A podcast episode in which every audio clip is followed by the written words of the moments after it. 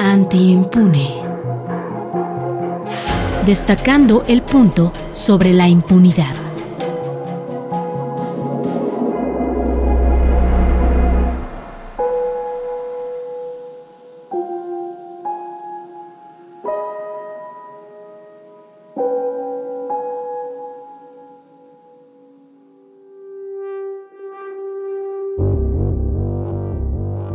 Antonio era un periodista, digamos que muy tranquilo. Platicamos, pues a veces de cómo él salía a reportear a lugares de una belleza exuberante.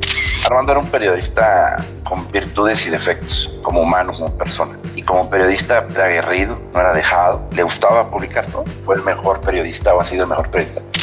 Luis Enrique y yo trabajamos casi juntos finalmente era un ser humano y era una persona brillante, ¿no? Era una persona talentosa. Robert lo que tenía es que era, era un buen hombre, tenía una disposición total. Moisés era un periodista apasionado por servir a la comunidad, informando, y no solamente informando, sino también haciendo activismo. Javier en el fondo era un periodista como la mayoría de los buenos periodistas que hay, ¿no? Y me refiero a los, a los chingones, no a los que viven del del periodismo, que lucran con el periodismo.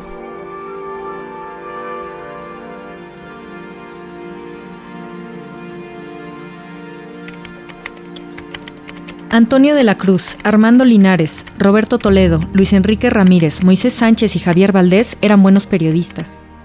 Así los recuerdan colegas y familiares. Y eran porque todos ellos fueron asesinados son parte de la lista de más de 150 comunicadores silenciados en México. De acuerdo a la ONU, México es el país donde no hay guerra más peligroso para ejercer el periodismo.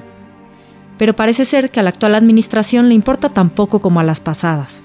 Las empresas de medios de comunicación no invierten en protocolos de seguridad y equipamiento para una cobertura segura, y la sociedad no está del lado del gremio periodístico porque no es consciente de la importancia del periodismo para la democracia. Hablando de la muerte violenta de Lourdes Maldonado, de Margarito Martínez en eh, Tijuana y de José Luis Gamboa en Veracruz. 28 personas dedicadas al periodismo asesinadas. Anoche un grupo armado asesinó al empresario y periodista Ernesto Méndez. Vengo también aquí para pedirle apoyo, ayuda y justicia laboral, porque hasta temo por mi vida. Lo hago porque se trata de su senador con licencia, próximo candidato a la gobernatura de Baja California, licenciado Jaime Bonilla. Soy hijo de Carlos Domínguez, periodista de Nuevo Laredo, asesinado. Ha habido esfuerzos en el desarrollo de las investigaciones, pero no se quita ese sentir ríspido a injusticia al saber que existe allá afuera. El mecanismo ahorita me está retirando las escoltas. No. Voy a la fiscalía a ratificar mi denuncia. Quiero dar con los agresores Quiero recuperar mi tranquilidad. Te vamos a seguir apoyando. Quiero saber quién está detrás de esto. Anoche un grupo armado asesinó al empresario y periodista Ernesto Méndez. Tan solo dos semanas del 2022 y ya van dos periodistas asesinados en México.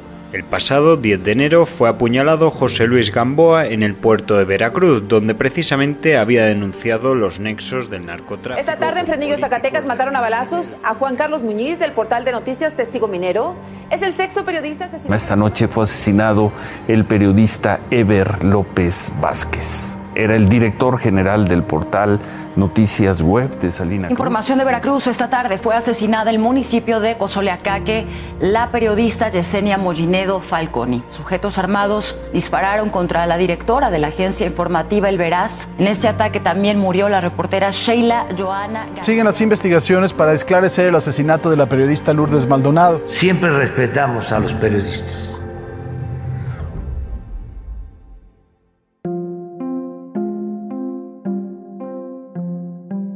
Tan solo durante 2022 han matado a 13 personas que trabajaban en medios de comunicación, aunque el gobierno federal solo reconoce a 10. La eterna lucha por los datos, mientras la urgencia es otra. A pesar de que existe una Fiscalía Especial para agresiones contra periodistas, hasta ahora esta dependencia solo ha asumido la investigación de dos, una Fiscalía que no investiga, vaya paradoja. Y sobre las agresiones en años pasados, la misma Fiscalía desechó o no ha logrado nada en casi 90% de los casos hay una impunidad absoluta. Este 2022, el recuento de la UNESCO lo encabezan México y Ucrania, con 10 periodistas asesinados en nuestro país y 10 en el país europeo, que está viviendo una invasión armada. Ante la ola de violencia contra la prensa, el presidente Andrés Manuel López Obrador decidió que todos los jueves en su conferencia matutina se informe sobre los avances en las investigaciones. Pero como en otros temas, insiste en que la impunidad era antes de que él llegara al gobierno o delega la responsabilidad a otros. La mayoría de estos casos tienen que ver con lo que se llama el fuero común. Todos tienen que ver con autoridades locales. Sin importar el gobierno en turno, la retórica siempre es la misma. Desechan su responsabilidad porque es del fuero común, y el fuero común está cooptado muchas veces por los mismos perpetradores. Desde 2006 se creó una oficina federal solo para investigar agresiones contra la prensa dentro de la entonces Procuraduría General de la República. En 2010 se transformó en lo que es actualmente, la Fiscalía Especial para la Atención de Delitos Cometidos en contra de la Libertad de Expresión, la FEADLE. ¿Qué tanto ha servido, o más bien, ha servido de algo? La respuesta es no. En sus reportes, la Fiscalía Especial dice que desde su creación, solo en 10 casos de homicidios de periodistas ha ejercido acción penal, es decir, que se abre un juicio. Y eso ni siquiera significa que al final haya justicia, porque reporta nada más seis sentencias. Sí, en 12 años, más de 150 homicidios, solo seis sentencias. Ineficacia contundente. Pero además dice que en este tiempo únicamente ha habido 33 asesinatos de personas por su trabajo informativo. ¿Cómo que solo 33 si los recuentos internacionales hablan de alrededor de 150? Pues resulta que esta Fiscalía Especial para Periodistas considera que a la gran mayoría no los mataron por ser periodistas. Ha desechado 66 casos de los 99 que tiene denunciados, dos terceras partes. O sea, que por cada 10 asesinatos, solo en 3 reconoce que tuvo que ver su labor periodística. De esos 3, solo uno ha llegado a juicio. Y ni siquiera en ese hay garantía de una condena para los culpables. Vamos un poco más despacio. ¿Qué es por su labor periodística? Uno pensaría que es la violencia que fue por su labor informativa. Resulta inaceptable que la Fiscalía deseche tantos casos sin siquiera haberlos investigado. Es decir, ¿cómo saben que no fue por su labor periodística? La pregunta sería, ¿no pueden investigar o no quieren? La organización Propuesta Cívica, creada poco después que la FEADLE, ha visto de cerca esta ineficacia, como nos explica su directora, Sara Mendiola. Tuvimos por casi una década una fiscalía invisible, una fiscalía que no funcionaba para lo que fue creada, que no investigaba, que prefería declinar sus competencias, que prefería no atraer los casos, que prefería descontextualizar los crímenes. ¿no? Prefería establecer que el crimen no había sido derivado de la actividad periodística. Frente a esto, tenemos también índices de impunidad altísimos, tratándose de homicidios de periodistas. A nivel local rebasamos el 95% de impunidad. A nivel federal no varía mucho la realidad con un 98%, ¿no? Tratándose de la desaparición de periodistas, la impunidad es del 100%. En nuestro país no se ha esclarecido una sola desaparición de periodistas. No solamente somos el país en el que más se asesinan periodistas, también somos el país con más periodistas desaparecidos y frente a esto se apareja los altos índices de impunidad. Otro tema dolorosísimo en México es la desaparición forzada o no de personas. Y si hablamos de periodistas desaparecidos, ahí sí México es el país del mundo con más casos. 15 periodistas han sido desaparecidos desde 2010, según la Comisión Nacional de los Derechos Humanos. Pero la Fiscalía Especial ni siquiera menciona este delito en sus informes. Mendiola dice que apenas en los últimos tres años empieza a verse una mejor actuación de la FEADLE. De hecho, de las seis sentencias conseguidas en casos de homicidio, cinco fueron en 2020 y 2021. Y los ejercicios de acción penal por otro tipo de agresiones se han duplicado desde 2018, aunque pasaron de 20 como promedio anual a 40, que de todos modos no es mucho si hay más de 100 denuncias cada año.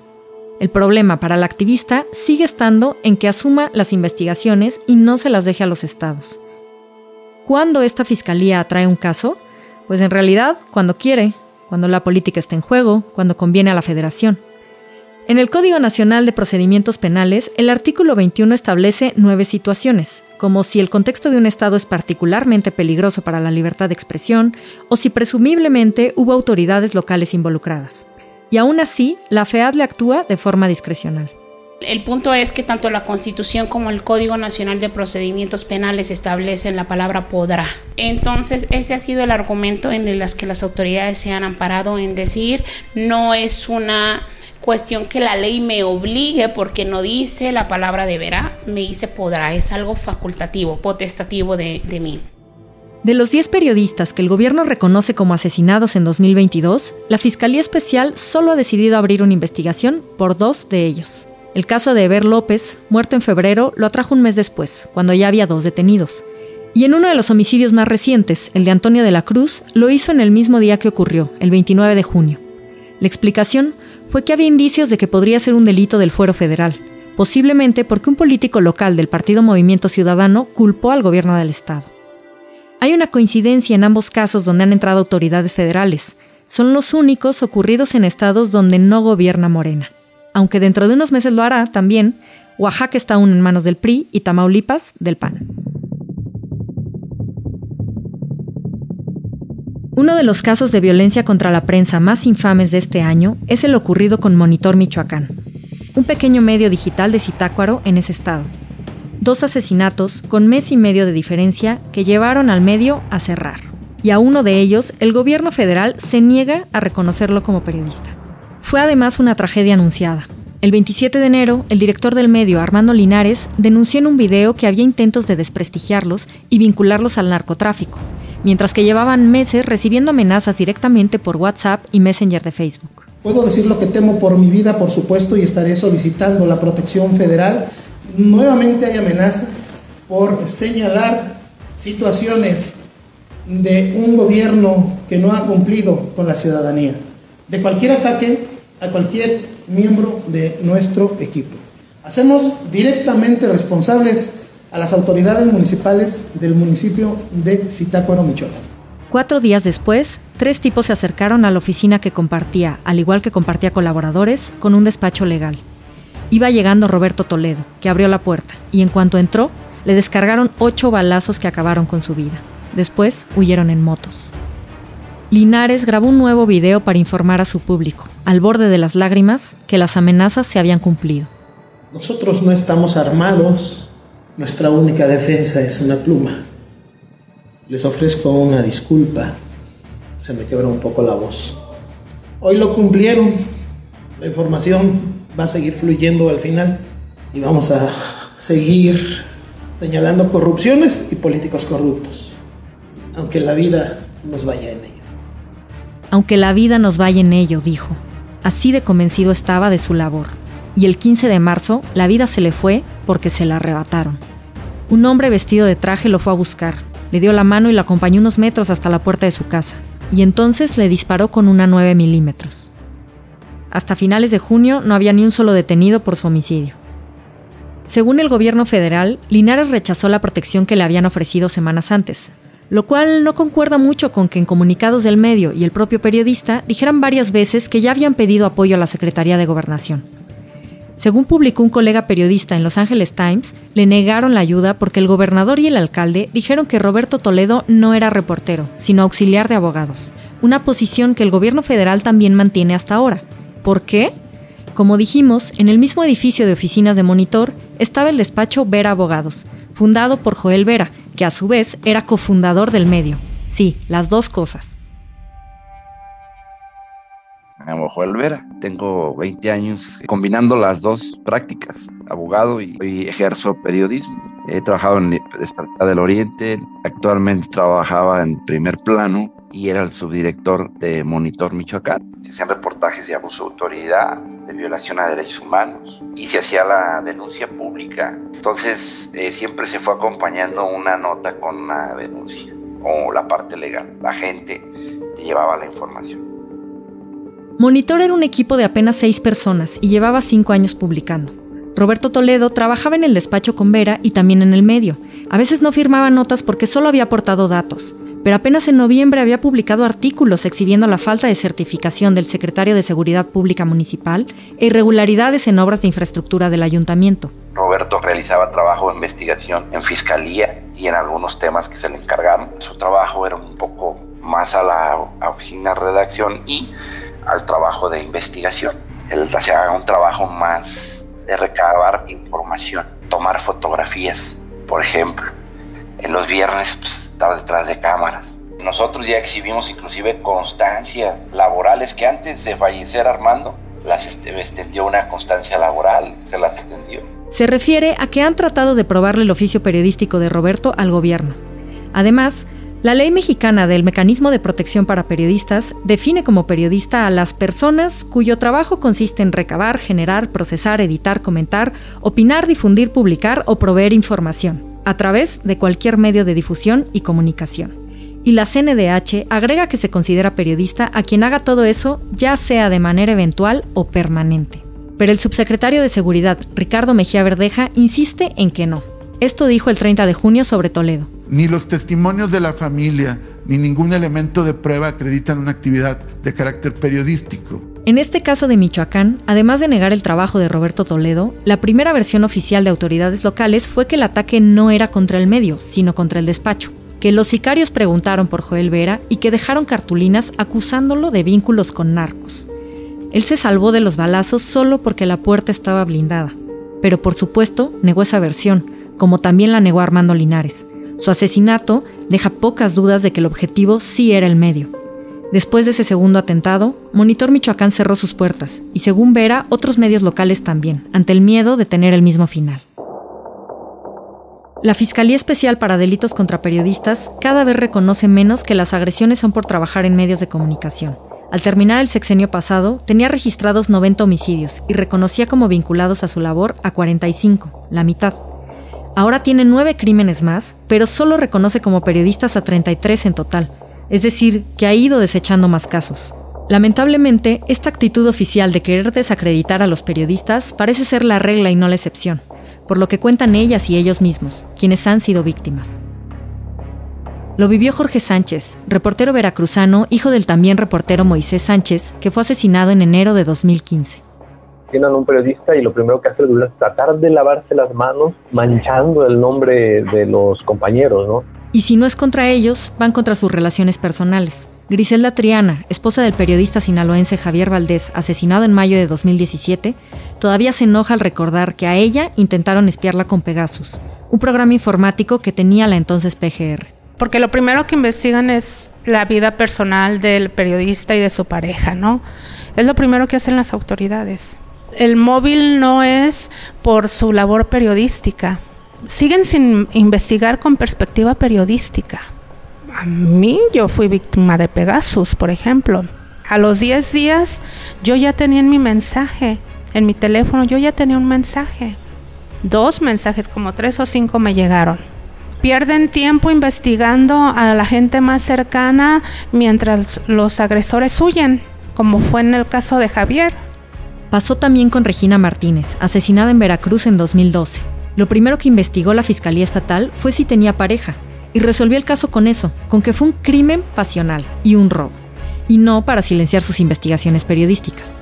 Un caso que, por cierto, López Obrador prometió reabrir, pero sigue sin haber una nueva y creíble explicación. Jorge Sánchez y Griselda Triana comparten además que en los casos de sus familiares, a 7 y 5 años de distancia, sigue sin haber justicia, que la impunidad de antes sigue siendo impunidad ahora. El presunto autor intelectual del presidente municipal, que tiene orden de aprehensión, anda prófugo es preocupante que el presidente haya afirmado que no hay impunidad, que eso era antes, con otros gobiernos, que eso ya no. Los partidos políticos han pasado, porque en Veracruz, recordemos, estaban los rojos con Duarte, estaban los azules con Yunes, y actualmente están los morenos, ¿no? Este, con Huitrahua. Los tres han tenido su fiscal a modo y el caso sigue en la impunidad, y no solamente el de mi padre, de todos los compañeros continúan en la impunidad. Entonces no es tema de un partido político, es tema de una falta de voluntad. Bueno, a cinco años del asesinato de Javier no hay justicia, sigue habiendo impunidad porque únicamente han sido sentenciados y condenados dos de los autores materiales. El tercer autor material fue asesinado a finales de ese mismo año, de 2017, y el autor intelectual está en Estados Unidos, en una, en una cárcel de Estados Unidos, acusado por otro tipo de delitos, sino por el asesinato de Javier. Entonces, está pendiente que este sujeto sea extraditado a, México para ser llevado ante la justicia, en este caso por el asesinato de Javier. Esta es una de las quejas recurrentes, que si acaso detienen y condenan a alguien por las agresiones, es a los que jalaron el gatillo, pero no a quienes mandaron silenciar a un periodista. Para la activista Sara Mendiola está claro que eso sigue sin ser justicia. Desde Propuesta Cívica hemos sido claros en establecer que justicia a medias es impunidad completa. Además de todo, económicamente la Fiscalía Especial para Delitos contra la Libertad de Expresión no se ha fortalecido. El primer año de este gobierno ejerció 12.5 millones de pesos, 21% menos que al terminar el sexenio anterior. Y aunque su presupuesto ha ido subiendo ligeramente, para 2022 se le asignaron 14.8 millones, que sigue estando 7% por debajo del dinero que usó en 2018. Pedimos una entrevista con el titular de la FEADLE, Ricardo Sánchez Pérez del Pozo, pero la respuesta fue una disculpa, por el momento no vamos a salir a medios. Apelamos a su comprensión, gracias. O sea que el fiscal para periodistas no habla con periodistas. La Fiscalía Especial no es el único esfuerzo que tiene México para tratar de hacer algo en el problema de las agresiones a la prensa. Existe desde 2012 un mecanismo de protección de personas defensoras de derechos humanos y periodistas, que opera la Secretaría de Gobernación. De los 12 periodistas asesinados hasta mediados de 2022, solo estaba dentro del mecanismo y a nivel estatal Lourdes Maldonado, a quien mataron en enero en Tijuana, Baja California. Tenía rondines policíacos que claramente no bastaron para salvar su vida. Un tema que tendría que ser analizado es cuáles son las medidas que están dando los mecanismos de protección. Margarito Martínez, asesinado también en enero, también en Tijuana, había solicitado la protección un mes antes, pero no llegó a concretarse. Armando Linares dijo en febrero que estaba en contacto con las autoridades, pero la versión de gobernación es que rechazó el apoyo. La idea del mecanismo es que si alguien es activista o periodista y ha recibido amenazas o siente que su vida corre peligro por su trabajo, pueda pedir que el gobierno le cuide, con medidas como ponerle escoltas o en caso extremo llevarle a un refugio o incluso a vivir a otro estado del país. La medida más común es entregarles un botón de asistencia, también llamado botón de pánico, pero en todos estos años ha sido común la queja de que en realidad no funciona. Jorge Sánchez es beneficiario del mecanismo desde que mataron a su padre hace siete años y lo ha comprobado más de una vez. Es un botón que le aprietas y en un promedio de cinco minutos que ellos te llaman, en cinco minutos pues ya pasaron muchas cosas. En los primeros tres años sí estuve yo probándolo, en dos, tres sucesos uno de ellos fue este, precisamente una llamada que me hicieron de una amenaza. Lo apreté en ese momento y me dijeron que iba a llegar una patrulla. Nunca llegó. En otra situación donde se nos cerró un vehículo, donde bajó una persona armada y pues por fortuna no pasó a mayores. No hubo respuesta de, del botón.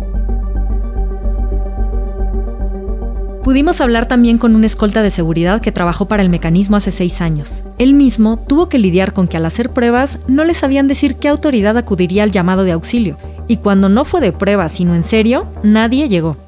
Dentro de los protocolos, las camionetas o los vehículos que nos daban traían un botón de pánico estaba conectado a, al mecanismo.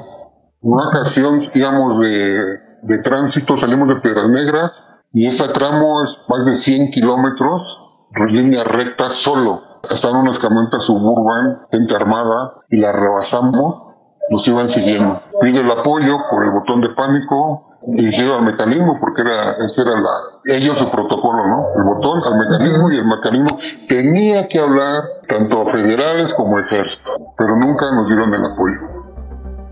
La Oficina del Alto Comisionado de la ONU para los Derechos Humanos elaboró en julio de 2019 un diagnóstico sobre el funcionamiento del mecanismo, en el que señaló como una de sus principales preocupaciones que la central de monitoreo solo atiende lo que se reporta por el botón de asistencia, o sea, que no sabe más del contexto de riesgo de las personas.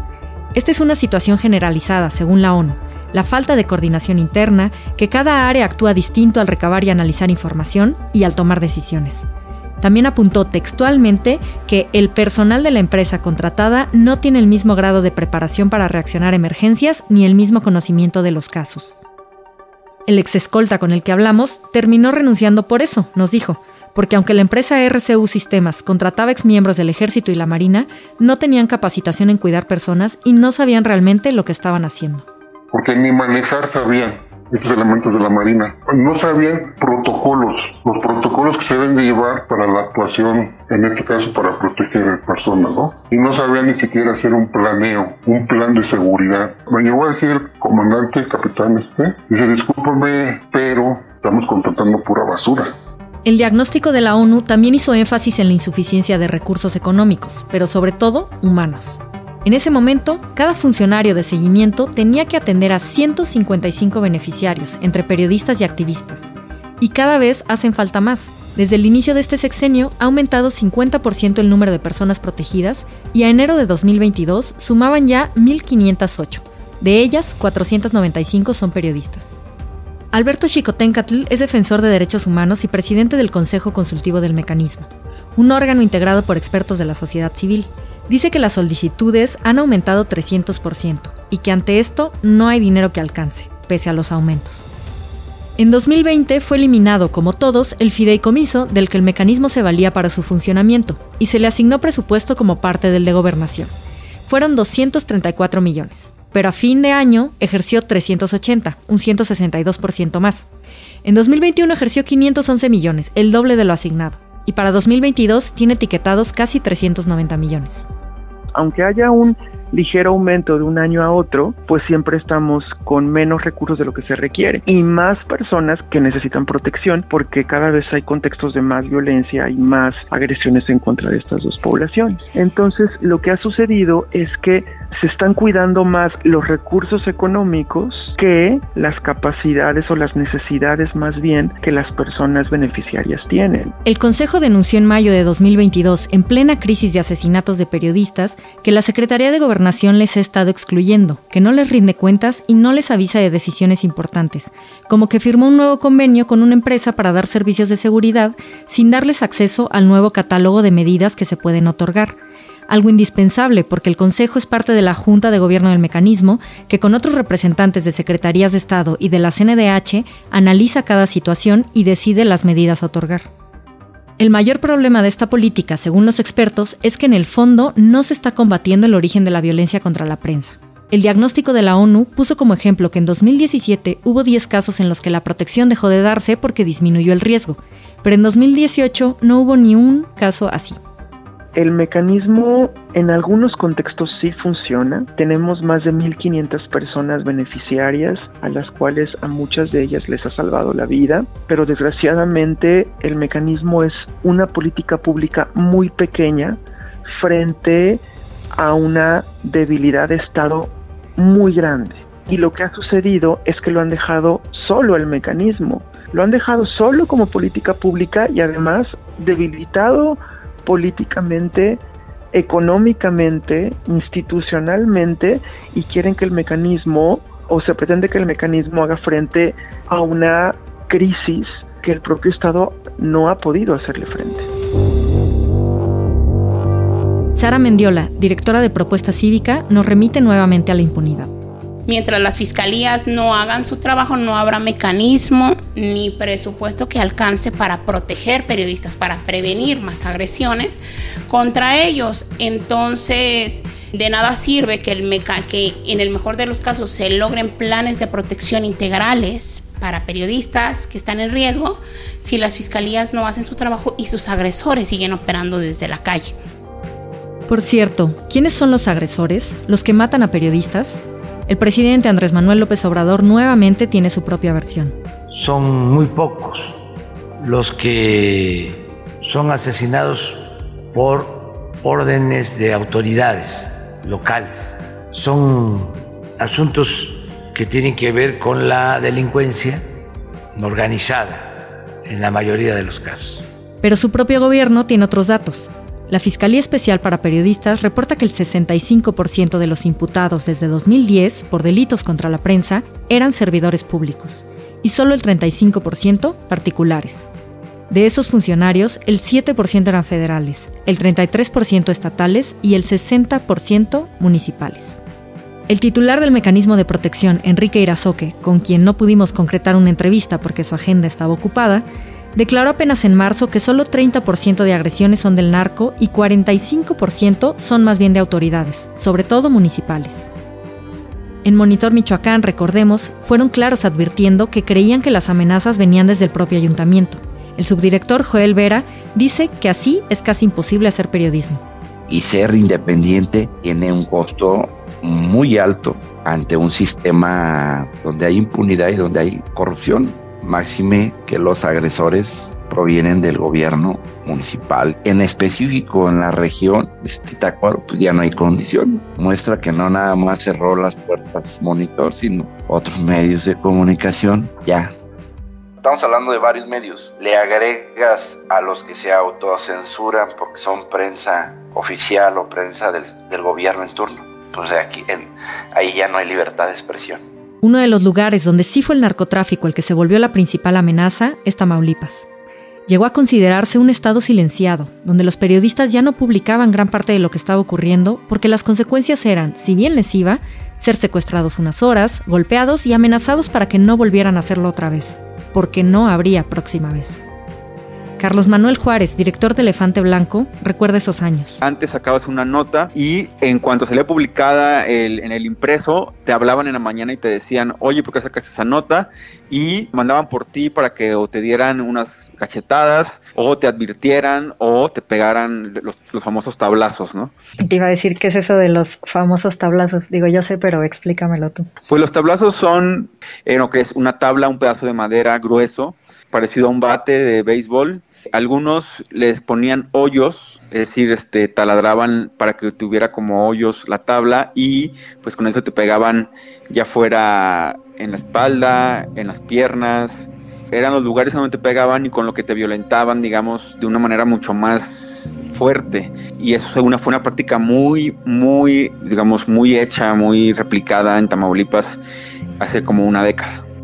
Él tuvo que salir del país un tiempo por haber publicado una investigación que involucraba un despacho tamaulipeco que fue parte de la red de corrupción del exgobernador de Veracruz, Javier Duarte. Pero desde antes, por cosas mucho más sencillas, había sufrido amenazas y experiencias de riesgo. Me dan la asignación de ir a cubrir una calle en la cual había quejas de que habían dado el banderazo de, inicio de obra de la pavimentación y no la habían pavimentado.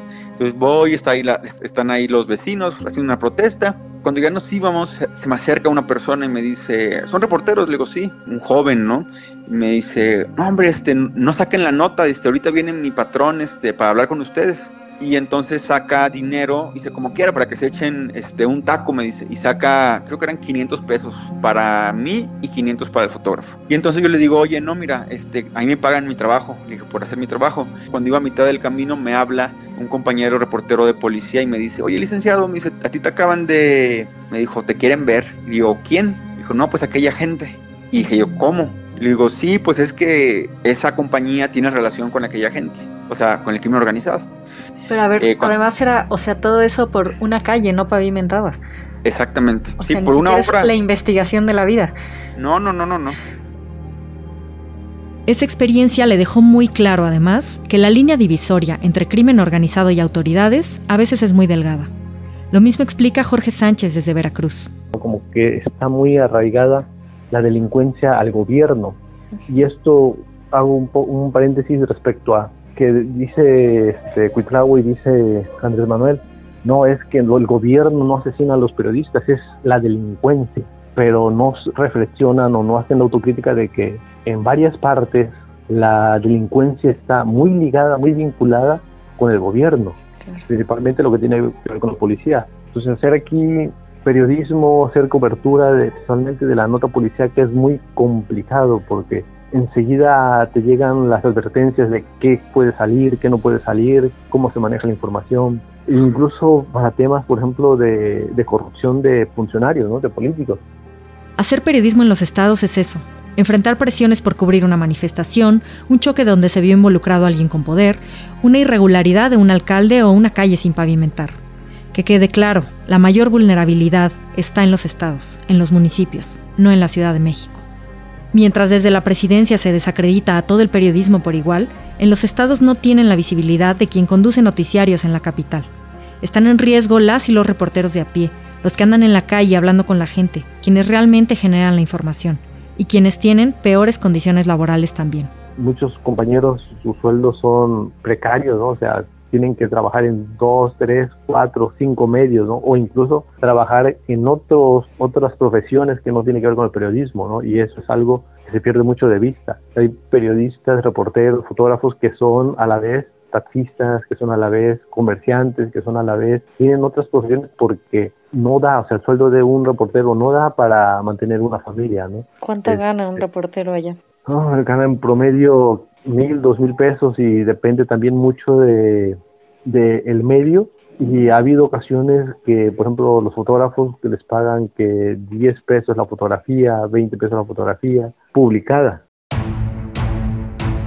Para salvaguardar los derechos de quienes tienen este oficio, existe también un programa especial en la Comisión Nacional de los Derechos Humanos, llamado Programa de Agravios a Periodistas y Defensores Civiles.